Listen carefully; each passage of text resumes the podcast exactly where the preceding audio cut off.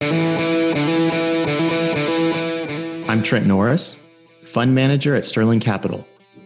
And this is Michelle Nipko. I'm the podcast host, and welcome to the One Trade Podcast.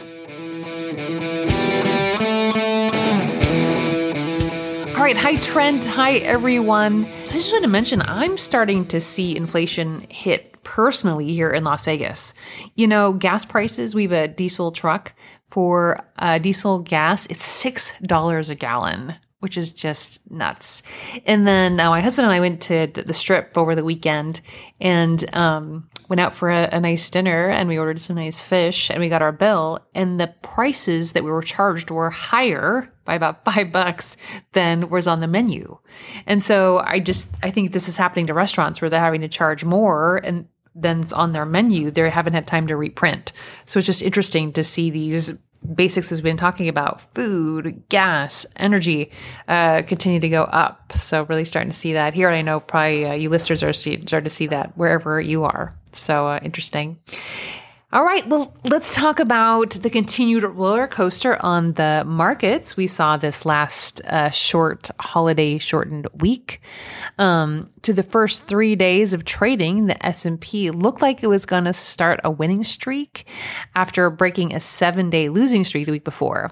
Instead, it finished down 1.2%, kind of following with our theme, Trent, that uh, you know, we're expecting, we're thinking things are going to continue to go down, but it's going to have these fits and starts where it's going to kind of head fake us a little bit, which kind of makes it harder to trade. But, um, you know, it's what we can anticipate going into bear market.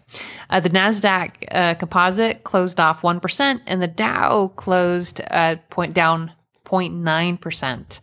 Uh, so, one thing I'm seeing are just these huge swings each day. It's just amazing how much the the market's swinging. And you know what's interesting? It can go way up one day. It can go way down during the day. It can go. It, I've seen it, you know, swing down 100, then back up 100 points for the S and P. I mean, it's it's very unpredictable to know uh, what's going to happen intraday, but these swings are huge. So uh, it's it's I don't know. It's really interesting just to see, and it's it's hard to to predict. Um, what have you seen this last week, Trent? Oh, hey, Michelle. So I agree with you. This is very difficult to trade, and I still see that the overall trend, right, since November is down, and that's how I'm playing it. Uh, you know, Elon Musk came out and said he had a super bad feeling on the economy and wants to cut 10% of Tesla jobs. Now, he did walk it back a little bit over this weekend, but um, yeah, it's just funny how Elon flying around in his Gulfstream, right, is saying he has a super bad feeling on the economy. That's a technical term. Right. He, he must be listening to the One Trade podcast this year. Oh, um, so. Sure. Right. So, so yeah, I think the trend is still going to be down with uh, bear market rallies, and I think that's what we've had a little bit of, and we'll see, you know, if that continues or not. Yeah, it's a good point. And talking about that ten percent uh, cut at Tesla, and we're starting to see that across the uh, tech industry, I would say. Right. And um, you know, I'm just a little little reminiscent. You know, I was working wherever I'm working. It seems to be a problem. You know, I was working at a. Oh, a oh wait, up, you're the problem, in, Michelle.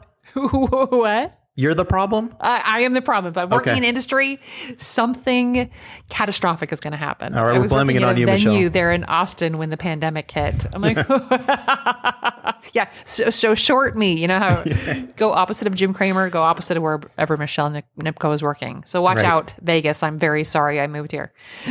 but um, I was working in stocks during the dot com era. I was a financial engineer doing stock modeling. Right. Um, but when things started to crash, you know, it was 10% layoffs is what it started with. And then pretty soon it's 50% layoffs. I mean, this is just the start I don't know, as we start to go into a sort of a slower market.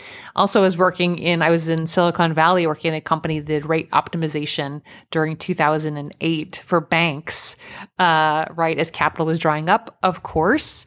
Um, but once again, that company started out 10% cuts, and then pretty soon it was 50% cuts, and pretty soon, you know, mostly out of business. And so, um, Uh, I have a little bit of PTSD, you could probably tell from these sort of traumatic times. So I'm not saying that's what's going to happen now, but it just feels a little bit like that, right? That this is how these sort of trends start.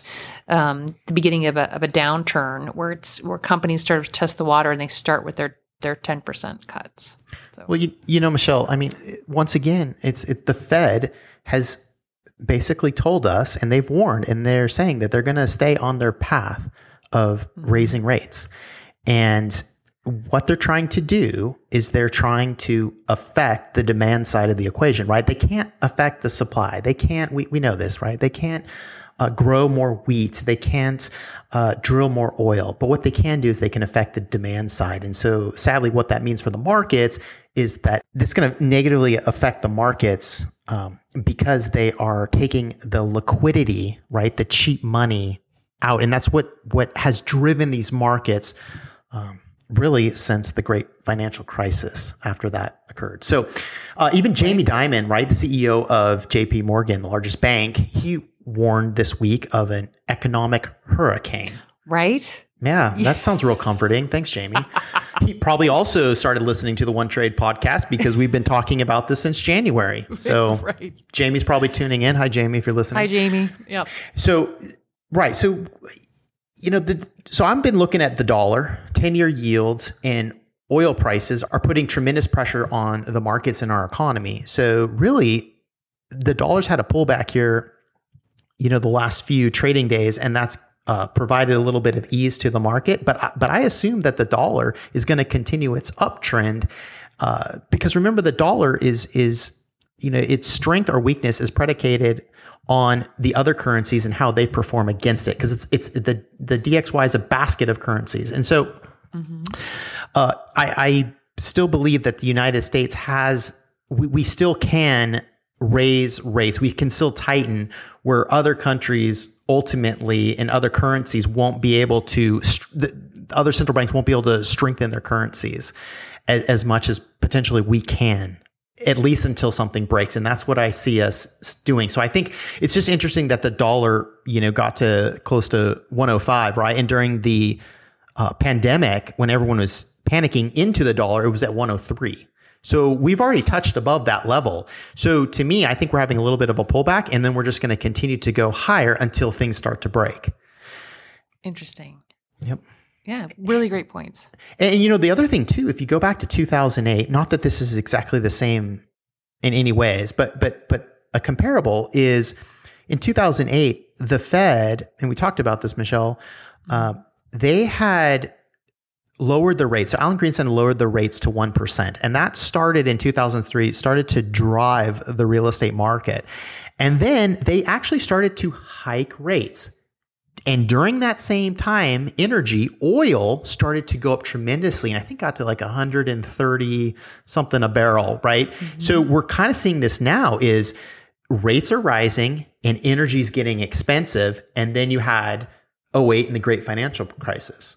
So kind of some of that similar uh, feeling from from back then to what what I'm seeing now. So right. Right. Yep. But the, the, big difference is right now, like we were talking about, is like rates have increased so much so quickly. Yes. Right. Mortgage rates like like have doubled in just a few weeks. Um right. and so what I think, Trent, like we were talking about, is that's going to impact demand for housing so quickly.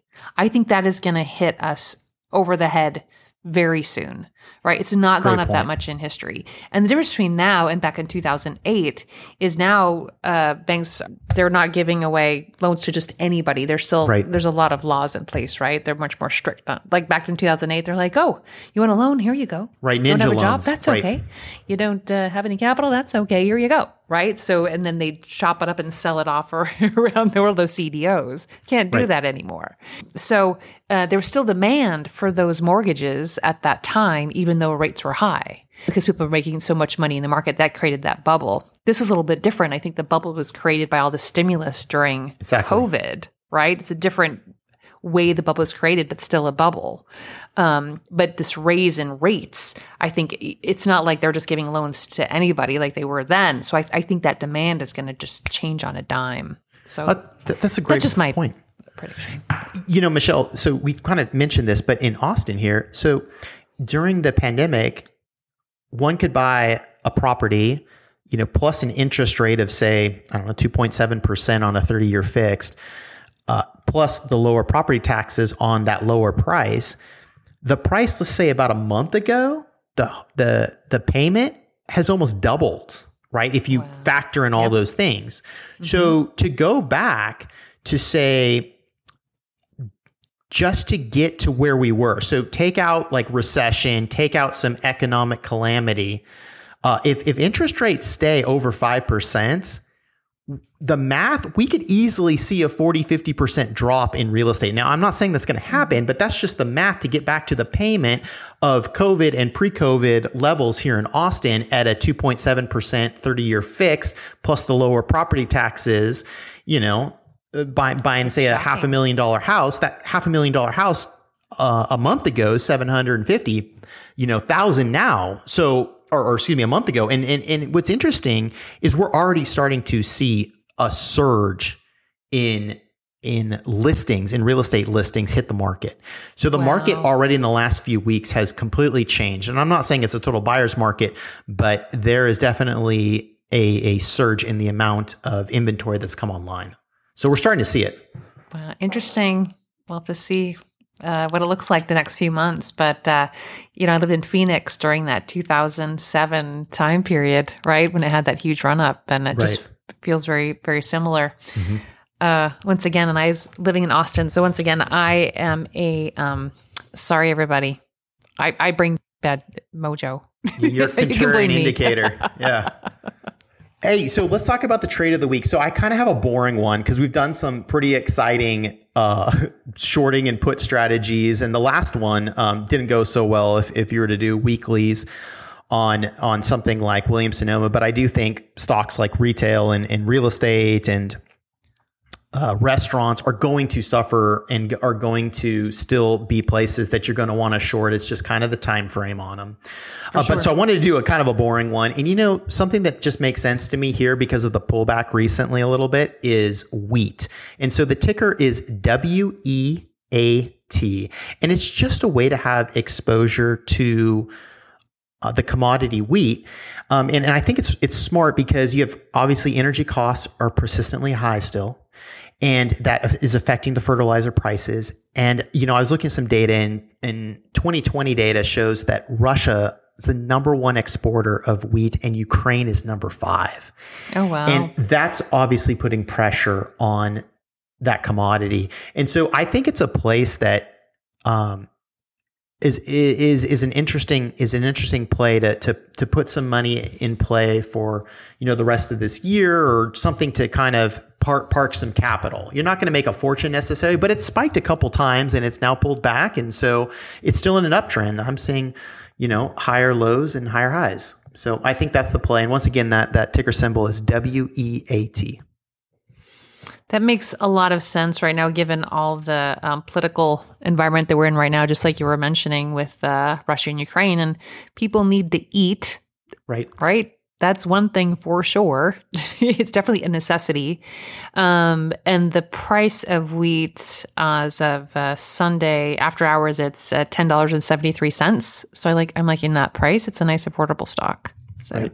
yeah, I think it's uh, it makes a lot of sense right now. In like in this environment where it's like where what stocks are going to go up? It's almost tough to find one that we anticipate okay that might go up. Um, but that one well, i can see the the narrative makes a lot of sense there. Right, Michelle. And and what's interesting too is is possibly this summer, and I don't know if this can happen or not, but they're saying we could have we get into some serious food shortages, and if that happens, then you'll be really protected uh, if you own something like that um, and you could you get some really food, nice upside. You'll, you'll have money. Right. Yeah. you'll have more money to buy more expensive food. exactly. Good way to hedge your hunger. Uh, you know, I wouldn't think of these things would be possible, but with just having the baby formula shortage, it's like, wow, you know, these things are very possible. What is a scary situation? Yeah, it's getting real. Getting real. Getting real. Again, tired of things getting real. Can we just get back to boring life? I'm ready for a boring life. But Anyway, all right, Trent, I like that. Um, and uh, good to be back uh, podcasting again. We took last week off for the holidays, so I hope everybody had a good uh, Monday last week. But um, good to be back. All right, let's have a great trading week, everybody. All right, everyone, stay free. And that's the podcast. If you like the podcast and would like to hear more each week, don't forget to subscribe. And of course, we'd always appreciate a review.